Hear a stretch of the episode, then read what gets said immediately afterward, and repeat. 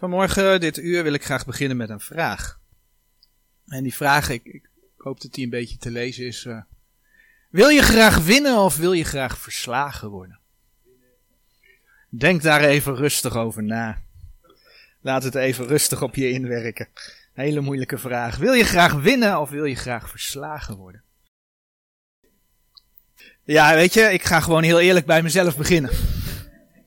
Op vrijdagavond dan uh, houden wij als gezin uh, spelletjesavond. Maar als papa een spelletje gaat doen, dan uh, wil hij toch wel heel graag winnen. Nu moet ik zeggen dat ik daar de laatste tijd misschien toch wat minder overtuigd in ben als vroeger. Kan ik dat eerlijk zeggen? Gelukkig. alhoewel, hè, maar toch. Als het even kan. Maar goed. Um, en dat geldt niet alleen voor papa. Een spelletje is, is, is, is, is een soort strijd. En laten we wel zijn. Spelletjes die worden in de wereld gemaakt. En als we naar de wereld kijken, dan weten we dat het meestal draait om de eerste, dat het meestal draait om de beste. Of het nou gaat om een tekenwedstrijd voor kinderen, of het nou gaat om een sportwedstrijd voor volwassenen, degene die de beste is, die krijgt een prijs. Daar gaat het om in deze wereld. Zo worden we opgevoed, zo worden we grootgebracht. Het gaat erom dat je er wat van maakt en dat je presteert. In de zakenwereld is het niet anders, want als jij de beste bent, dan heb jij het gemaakt. Dan ben je trots. Heb ik gedaan. Dan ben je wat in de ogen van de wereld. En eigenlijk draait dan alles om jou. Jij bent de belangrijkste. En Darwin die heeft daar ook een zogenaamde theorie voor uitgevonden. Ze noemen het uh, natuurlijk de evolutietheorie. Maar dat gaat toch ook om survival of the fittest? Survival of the fittest. Alleen de beste overleven. Toch? Dat, dat, dat, dat, dat is daar een onderdeel van. En dus wil en moet de mens, die moet het beste zijn. En dan komt de Heere God met zijn woord. En die zegt in Romeinen 12 vers 2. En wordt deze wereld niet gelijkvormig. Oeps. Ja, dat geldt ook voor willen winnen. Dat geldt ook voor het beste willen zijn. En dat geldt ook voor trots. Nou, vanmorgen willen we kijken wat de Heer in zijn woord laat zien over nederigheid. En we willen beginnen bij één vers en dat is Micha 6 vers 8. Micha 6, een van de kleine profeten. Micha 6 vers 8. En in Micha 6 vers 8 lezen we. Hij heeft u bekendgemaakt, o mens, wat goed is en wat eist de Heere van u dan recht te doen en weldadigheid lief te hebben en ootmoediglijk te wandelen met uw God. Ootmoediglijk is een ander woord voor nederig. En ja, dit vers staat in het Oude Testament, in de profeten, gegeven onder de wet. En als je naar de context kijkt van Micha 6 vers 8, dan zie je dat werken belangrijk zijn. Het gaat om de veroordeling van Israël, omdat zij niet de werken ja, voor God had. Als gelovigen in Jezus Christus weten we dat ons behoud niet van werken afhangt. We kunnen nog zo ons best doen. Het gaat niet om ons kunnen. Het gaat niet om ons werk.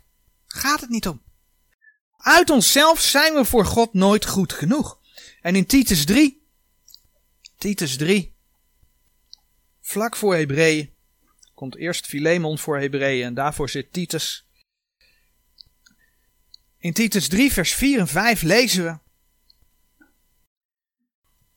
Maar wanneer de goede tierenheid van God onze zaligmaker en zijn liefde tot de mensen verschenen is, heeft hij ons zalig gemaakt, niet uit de werken der rechtvaardigheid die wij gedaan hadden.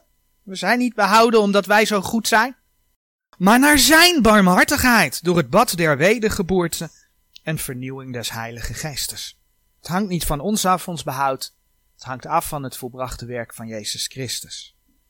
Nou, dat is duidelijk een verschil tussen het Oude Testament, de wet en de gemeente. Tijd waar wij in leven. Maar dat neemt niet weg dat de Heer ook van ons vraagt om naar zijn woord te leven. Om van daaruit zelfs, ja daar komt hij, zelfs goede werken te doen. Kijk maar in Efeze 2 vers 10. Efeze 2 vers 8 en 9 gaan over dat we behouden zijn, uh, uitgenade door geloof. Maar dan zijn we behouden en dan zegt Efeze 2 vers 10, om te wandelen in de goede werken die Hij voor ons voorbereid heeft. Dat is Efeze 2 vers 10. Niet om behouden te worden, maar wel om te leven tot eer van Zijn naam. Al is het maar omdat de Heere je in de eeuwigheid wil belonen voor trouwe dienst. En dan hebben we in Micha 6 vers 8 gelezen, wat eist dan de Heere van u dan? Ootmoediglijk te wandelen met uw God. Dat was Micha 6 vers 8. Wat eist de Heere van u dan ootmoediglijk te wandelen met uw God? Ootmoediglijk is een oud woord voor nederig. Verootmoedigen is, is dan jezelf verootmoedigen, is dan jezelf nederig opstellen. Jezelf onderwerpen. En dat is natuurlijk niet populair als je in een, in een, in een, in een winnaarscultuur van ik moet de beste zijn leeft. Waar het om jou draait. Maar dat is wel wat Gods woord zegt. Ootmoediglijk te wandelen met uw God. Je ondergeschikt te stellen, daar gaat het om aan Hem, aan de Heere God, maar ook aan anderen. Dat we onszelf onderwerpen. En ja, dat geldt ook voor de gemeente. Daar zullen we zo direct ook wat versen van zien. Nou, we gaan een aantal versen over nederig zijn gaan we opzoeken. De eerste is Genesis. Genesis 16 vers 9. Genesis, het eerste Bijbelboek, hoofdstuk 16, vers 9. Daar krijgt Hagar een opdracht van de engel des Heren. Sarah kreeg geen vrouw. Eh, uh, Sarah kreeg geen kind. En uh, toen had ze tegen Abraham gezegd: Neem mijn slavin, neem mijn uh, dienares en ga tot haar in. Dan zal zij voor mij een kind baren. Nou, dat was niet Gods wil. Maar het is, Abraham deed het wel. En dan lezen we in die geschiedenis dat daar een strijd komt, dat weten we. Hè? Jacob, uh, Isaac en, en Ismaël, dat daar een hele strijd is ontstaan. Waar we tot op vandaag de dag de vruchten van plukken in de wereld, zeg maar. Maar er ontstaat een strijd ook tussen Sarah en tussen, tussen Hagar. En dan krijgt Hagar te horen in Genesis 16, vers 9.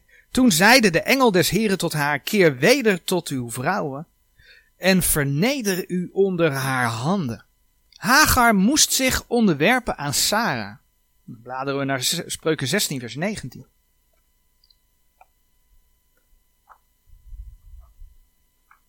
Spreuken 16, vers 19. En in Spreuken 16, vers 19 daar lezen we de, dat de Heer het volgende zegt.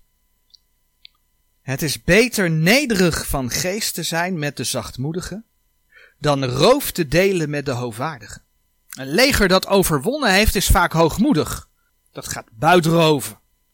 Maar de Heer geeft aan dat het beter is nederig van geest te zijn met de zachtmoedigen. Dus nederig zijn wordt in verbinding gebracht met zachtmoedig zijn. Nou, waarom is het beter om nederig te zijn? Bladeren we door naar de profeet Jezaja. Jezaja 2 vers 11. En in Jezaja 2 vers 11, daar lezen we het volgende. De hoge ogen der mensen zullen vernederd worden, en de hoogheid der mannen zal nedergebogen worden, en de Heere alleen zal in die dag verheven zijn. Uiteindelijk zal de Heere de trotsheid van de mensen die niets met hem, van hem willen weten, door hun trots, door hun hoogmoed, die zal de Heere vernederen. Die zal de Heere neerbuigen. Dat hebben we hier gelezen. En daarom is het beter om jezelf neer te buigen.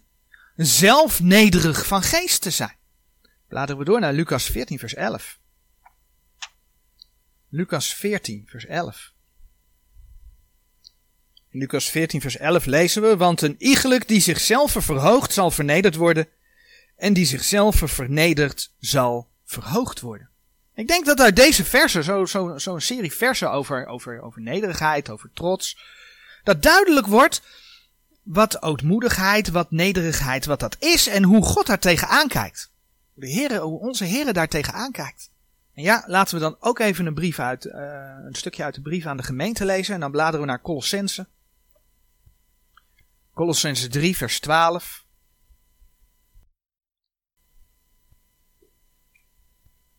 Colossens 3, vers 12. Zo doet dan aan als uitverkorene Gods, heilige en beminde der innerlijke bewegingen der barmhartigheid, goede tierenheid. Dan heb je hem ootmoedigheid, nederigheid, zachtmoedigheid, langmoedigheid, geduldigheid. Verdragende elkander en vergevende de een de ander, zo iemand tegen iemand enige klacht heeft, gelijkerwijs als Christus u vergeven heeft, doet ook gij al zo. Zo zien we hoe ook wij als gemeente opgeroepen worden de Heer Jezus hierin te volgen. Ook wij hebben de opdracht om ootmoedigheid, om nederigheid aan te doen. Nou, het voorbeeld van nederigheid is de Heer Jezus zelf. En daarvoor bladeren we, eh, als je in Colossense bent, een paar bladzijden terug naar Filippenzen 2. En dan gaan we de versen 1 tot en met 11 gaan we lezen.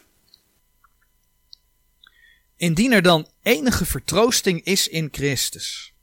Indien er enige troost is der liefde. Indien er enige gemeenschap is des geestes. Indien er enige innerlijke bewegingen en ontfermingen zijn. Zo vervult mijn blijdschap dat gij moogt eensgezind zijn. Dezelfde liefde hebbende, van één gemoed en van één gevoelen zijnde. Doet geen ding door twisting of ijdele eer, maar door ootmoedigheid achter de een de ander uitnemender dan zichzelf. Een iegelijk zie niet op het zijne, maar een iegelijk zie op hetgeen dat der ander is. Want dat gevoelen zij in u, het welk ook in Christus Jezus was. Die in de gestaltenis God zijnde geen roof geacht heeft Gode even gelijk te zijn, maar heeft zichzelf vernietigd. De gestaltenis eens dienstknechts aangenomen hebbende en is de mensen gelijk geworden en in gedaante gevonden als een mens, heeft hij zichzelf vernederd, gehoorzaam geworden zijnde tot de dood, ja, de dood des kruises. Daarom heeft hem ook God uitermate verhoogd en heeft hem een naam gegeven welke boven alle naam is. Opdat in de naam van Jezus zich zou buigen alle knie dergenen die in de hemel en die op de aarde en die onder de aarde zijn. En alle tong zou beleiden dat Jezus Christus de Heer is tot heerlijkheid Gods des vaders. Bij dit gedeelte hebben we al wel eens vaker stilgestaan, maar dan meestal de versen 5 tot en met 11. Versen die spreken over wat de Heer Jezus ja, voor de mens gedaan heeft, wat de Heer Jezus voor jou gedaan heeft. De Heer Jezus is, de Heer Jezus was, de Heer Jezus is God. En als God, hebben we net gelezen, is hij niet zichzelf gelijk gebleven, maar hij is mens geworden. Hij was in de hemel, alles was goed, perfect, geen zonde. En toch heeft hij een menselijk lichaam aangedaan. En Filippenzen 2 vers 7 zegt dan dat hij een dienstknecht geworden is. Nou, 1 Timotheus 3 vers 16. Overigens wel als je de Statenbijbel hebt, nieuwe vertalingen veranderen dat. Maar daar staat dat God is geopenbaard in het vlees. Dat is wat de Heer Jezus gedaan heeft. Hij was God, is naar de aarde gekomen, een menselijk lichaam aangedaan, God geopenbaard in het vlees. En hij is gehoorzaam geworden tot de dood en gestorven aan het kruis. Filippenzen 2 vers 8 hebben we net gelezen. En dat allemaal omdat wij mensen, ik, jij, wij allemaal, zondaren zijn. We kunnen nog zo ons best zijn, best doen, is net al een keer genoemd, om bijvoorbeeld goed te leven. Maar we zijn gewoon zondig voor God.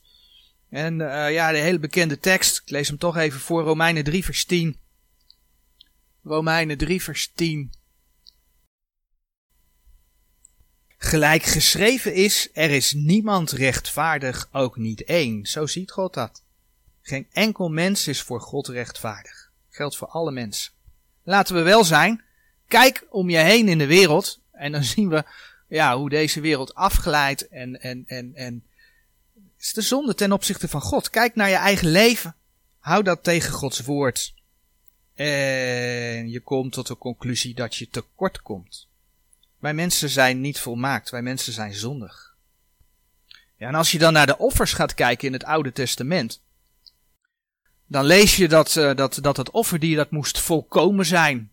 Leviticus 4 vers 3 bijvoorbeeld. Dat offerdier, en die tekst gaan we even opzoeken, nummer 19 vers 2. Uh, dat offerdier dat moest volkomen zijn, dat mocht geen gebrek hebben.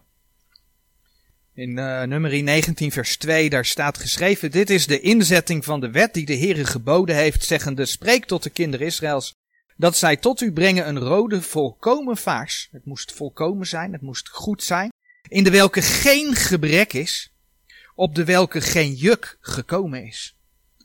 Het feit dat als mensen een offer brachten in het Oude Testament en dat offerdier dat moest volkomen zijn, waar wijst dat op?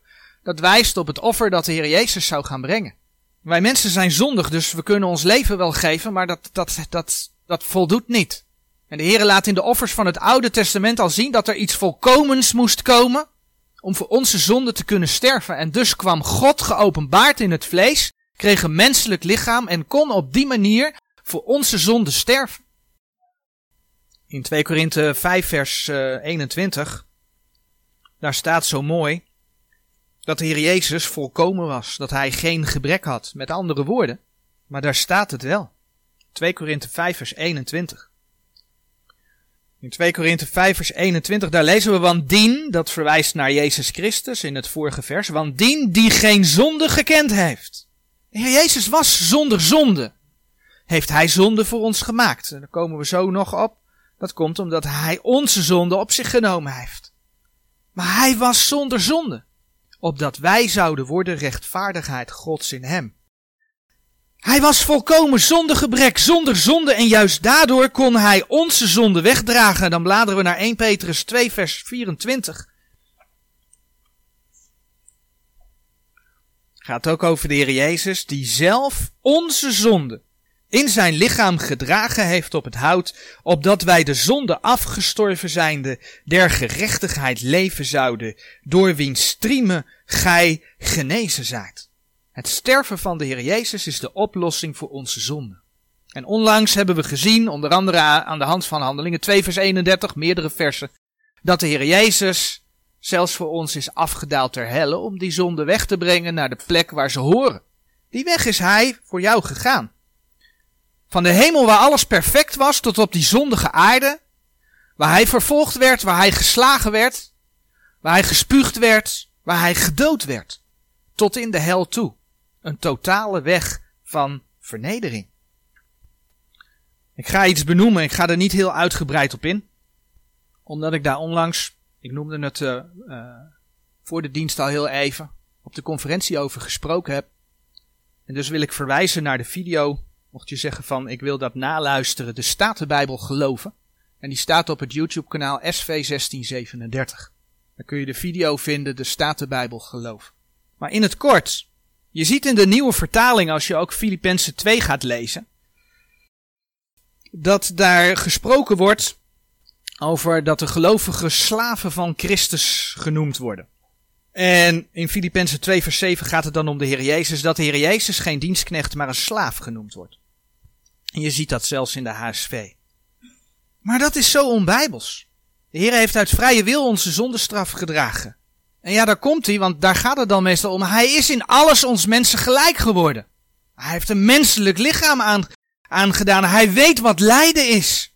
Maar dan komt hij, de mens kan van nature niet anders dan zondigen. De mens staat van nature onder de overste van de macht der lucht. Dat zegt Efeze 2, vers 2 tot en met 3. Vandaar de zonde, de zondige natuur van de mens.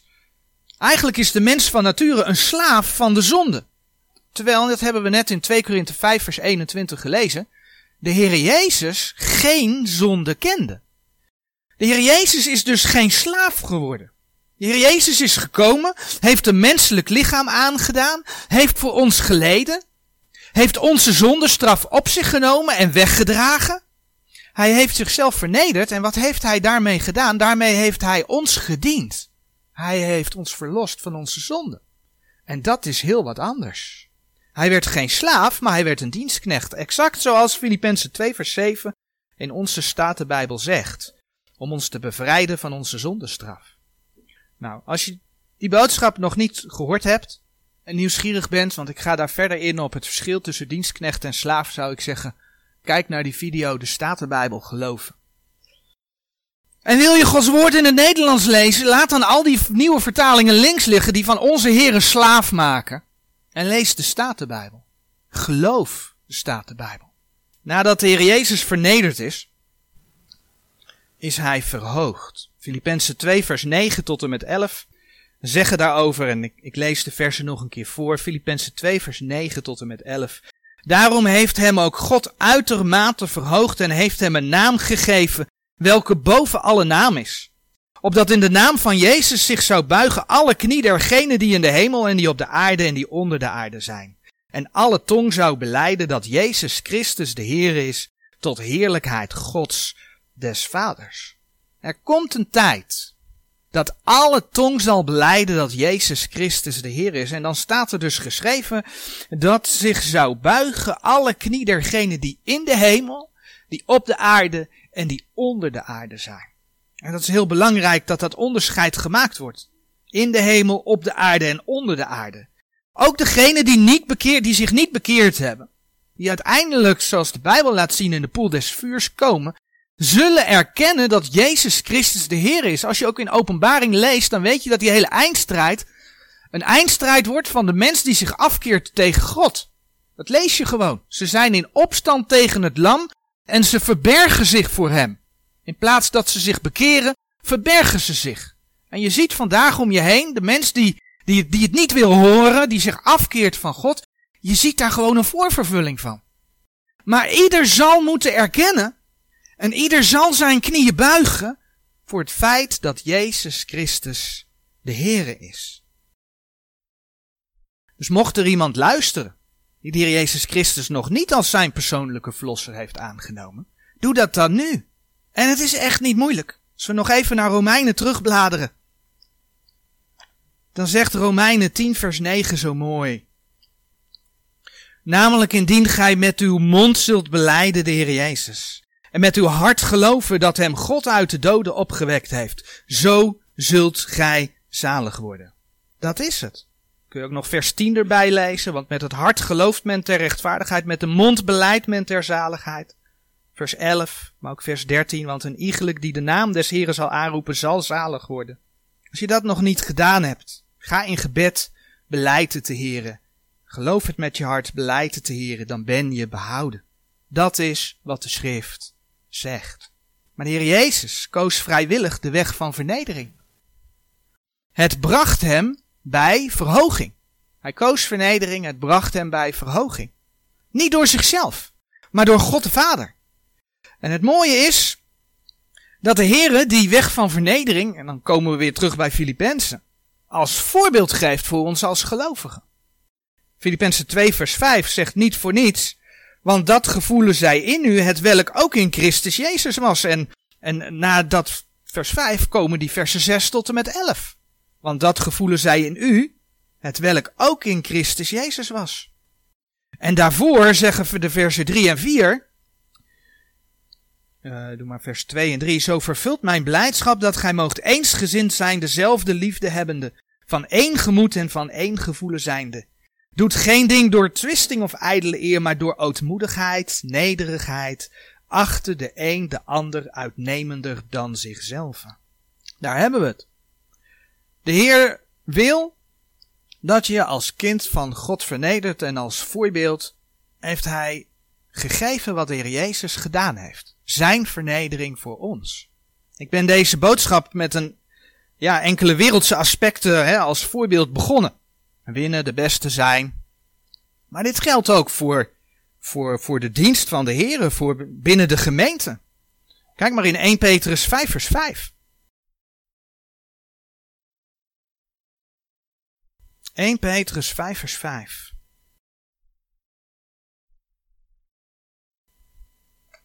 Desgelijks gij jongen, zijt de oude onderdanig en zijt alle elkander onderdanig, zijt met de ootmoedigheid, de nederigheid bekleed, want God wederstaat de hoogwaardige, maar de nederige geeft hij genade. God weerstaat de hoogmoedige, maar de nederige geeft hij genade. Ga ik preken omdat ik mezelf graag hoor praten? Of de beste wil zijn in het preken? Of stel ik mij nederig op, beseffend dat ik uit mijzelf niets kan en dat de Heer door mij heen moet werken? Hetzelfde geldt voor straatpreken. Ga je mee en doe je dat wel eens eventjes?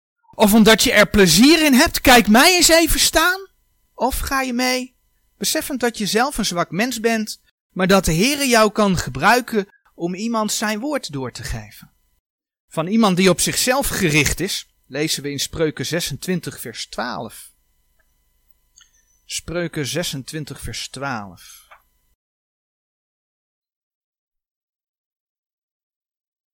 Het volgende. Hebt gij een man gezien die wijs in zijn ogen is? Van een zot is meer verwachting dan van hem. De Heere zegt daar nogal ding, maar het is Gods woord. En dat geldt ook voor het doen van andere dingen, in het dienen. Doe je dat omdat je bij voorbaat andere dingen wilt bereiken? Of doe je het uit dankbaarheid aan de Heere en zie je waar de Heere jou leidt? Zie je de verschillen? Ootmoedigheid, nederigheid is het andere uiterste. Het staat tegenover trots. En je kunt niet nederig en trots zijn tegelijk. Dat kun je niet samenvoegen. Dat gaat niet samen. En de Heere vraagt nederigheid. Vanuit nederigheid kun je de Heere dienen. Vanuit nederigheid kun je wandelen. Vanuit nederigheid kun je groeien. Groeien in geloof. Maar ja, dan hoort het natuurlijk geen nederigheid te zijn van, kijk mij eens nederig zijn. Daar ben ik zo goed in, ik ben zo nederig. Ja, doe je dat wel, ja, dan is dat natuurlijk schijn, hè. Want je bent alsnog bezig om jezelf te tonen. Kijk mij eens nederig zijn. En die waarschuwing vinden we ook in Gods woord. Colossense 2. Colossense 2 vers 18, daar lezen we bijvoorbeeld het volgende. Colossense 2 vers 18. Dat dan niemand u overheersen naar zijn wil in nederigheid en dienst der engelen, intredende in hetgeen hij niet gezien heeft, te vergeefs opgeblazen zijnde door het verstand zijns vleeses. Het gaat hier over een eigenwillige nederigheid, terwijl men eigenlijk opgeblazen is. Opgeblazen door het verstand des vleeses. Dat is een geplande nederigheid, een gemaakte nederigheid om bij mensen in een positief daglicht te komen. Eigenlijk om je eigen vlees te strelen dus. En opgeblazen zijn, jezelf groot maken, heeft ook te maken met trots. En zoals we gezien hebben, trots en nederigheid, dat zijn uitersten, staan tegenover elkaar, dat gaat niet samen. Colossense 2 vers 23 spreekt er dan ook over een schijnreden van wijsheid in eigenwillige godsdienst en nederigheid. Ja, eigenwillige godsdienst en nederigheid. En in het lichaam niet te sparen, doch zijn niet in enige waarde, maar tot verzadiging des vleeses. En ja, misschien kun je er soms mensen mee voor de gek houden. Maar er is één die je daar niet mee voor de gek houdt, en dat is de Heer. Want die kijkt daar dwars doorheen, die kent je, die ziet je. Laten we kijken naar een voorbeeld. En dat voorbeeld is Israël. Israël is ons als voorbeeld gegeven. Uh, in Deuteronomium 8, vers 1 tot en met 3. Deuteronomium 8, vers 1 tot en met 3. Daar lezen we over de 40-jarige woestijnreis die Israël maakte. Deuteronomium 8, vers 1 tot en met 3. Alle geboden die ik u heden gebied, zult gij waarnemen om te doen, opdat gij leeft en vermenigvuldigt en inkomt in het, en het land erft dat de Heere uw vaderen gezworen heeft. En gij zult gedenken aan al de weg die u de Heere uw God deze veertig jaar in de woestijn geleid heeft, opdat hij u verootmoedigde, om u te verzoeken, om te weten wat in uw hart was, of gij zijn geboden zoudt houden of niet. En hij verootmoedigde u en liet u hongeren en spijsde u met het man, dat gij niet kendet, noch uw vaderen gekend hadden, opdat hij u bekend maakte dat de mens niet alleen van het brood leeft, maar dat de mens leeft van alles wat uit des Heeren mond uitgaat. Zie je dat wat daar geschreven staat? De Heere liet Israël veertig jaar door de woestijn reizen, zodat hij hen daardoor verootmoedigde. Vers 2 staat dat geschreven. Doordat hij hen daardoor nederig maakte. We kennen de geschiedenis van Israël die iedere keer in opstand komt. Mopperde over de dingen die gebeurden. En Mozes die dan voorbeden doet. Voor het volk. De Heere gebruikte al die dingen om dat volk nederig te maken. Hij gebruikte de dingen om te zien hoe ze daarop reageerden. Om te zien, om te weten wat in uw hart was, lezen we in, uh, in, in, in, die versen van Deuteronomium 8. En om te zien of zij ondanks alles zijn geboden zouden houden of niet. God liet het volk hongeren, staat er. Maar stuurde met de honger ook de uitkomst, want hij gaf ze manna, iets wat ze niet kenden, maar hij gaf ze te eten. Hij liet zien dat hij voor hen zorgde. Het volk was klaarblijkelijk niet ootmoediglijk, niet nederig. En de Heere God gebruikte de omstandigheden om hen wel zover te krijgen. Dat is wat de Heere door Israël laat zien. Realiseren we ons dat als we soms problemen tegenkomen? Als we toch gericht zijn op onszelf, beseffen we dan dat de Heere zulke dingen in ons leven kan brengen om ons op te voeden? Ja, en troost je, voordat er iemand met een vingertje gaat wijzen, maar Hebreeën 12 vers 6 zegt dat de Heere iedere zoon die hij aanneemt, die hij lief heeft, iedere, tuchtigt, kastijdt. Dus op de een of andere manier zul je er als kind van God mee in aanraking komen. Hebreeën 12 vers 6 was dat. De Heere kijkt hoe je reageert. Of je ondanks alles op Hem blijft vertrouwen. Hoe reageer je? Mopper je op de Heere? Mopper je op de situatie? Of verneder je je voor de Heere? Als je die opstand voelt. Bid de Heere dan dat Hij je helpt om nederig te blijven. Om nederig te zijn. We zagen bij de Heer Jezus dat Hij na zijn lijden, dat Hij verhoogd is. Het mooie is dat de Heere die belofte ook aan de gelovigen geeft. Dan bladeren we eerst naar Spreuken 18 vers 12. Spreuken 18, na de psalmen komt Spreuken en dan Spreuken 18 vers 12. En in Spreuken 18 vers 12, daar lezen we het volgende. Voor de verbreking zal des mensen hart zich verheffen en de nederigheid gaat voor de eer. Hier zie je in terugkomen dat iemand die zichzelf verheft, dat die verbroken zal worden. En hierin zie je ook in terugkomen waarom de grote verdrukking, waarom Gods toren over de aarde gaat komen. Als we naar de profetieën kijken, weten we dat het niet ver af is. Mensen verheffen zich, mensen denken God niet nodig te hebben. En God zegt, dat gaat verbroken worden. Maar ook lezen we dat nederigheid voor de eer gaat.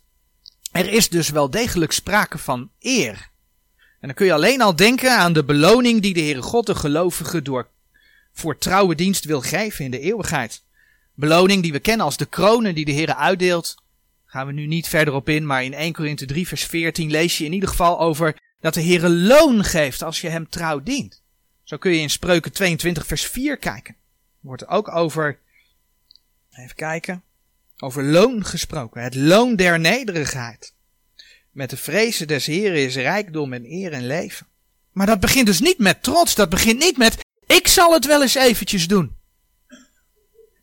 Het begint met nederigheid. En in 1 Petrus 5 vers 5, daar lazen we dat we ons moeten bekleden met ootmoedigheid, met nederigheid. En kijk wat er dan in 1 Petrus 5 vers 6 geschreven staat. 1 Petrus 5 vers 6. Vernedert u dan onder de krachtige hand Gods, opdat Hij u verhogen te zijner tijd. Vernedert u dan onder de krachtige hand Gods, opdat Hij u verhogen te zijner tijd.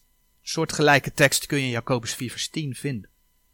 Die verhoging is dus niet iets wat je zelf moet zoeken. Het gaat niet om je ik. Je moet oprecht nederig zijn, je oprecht nederig opstellen. De Heere vragen of hij jou wil gebruiken in zijn dienst. Of hij duidelijk wil maken hoe. En dan geeft de Heere de verhoging op zijn tijd.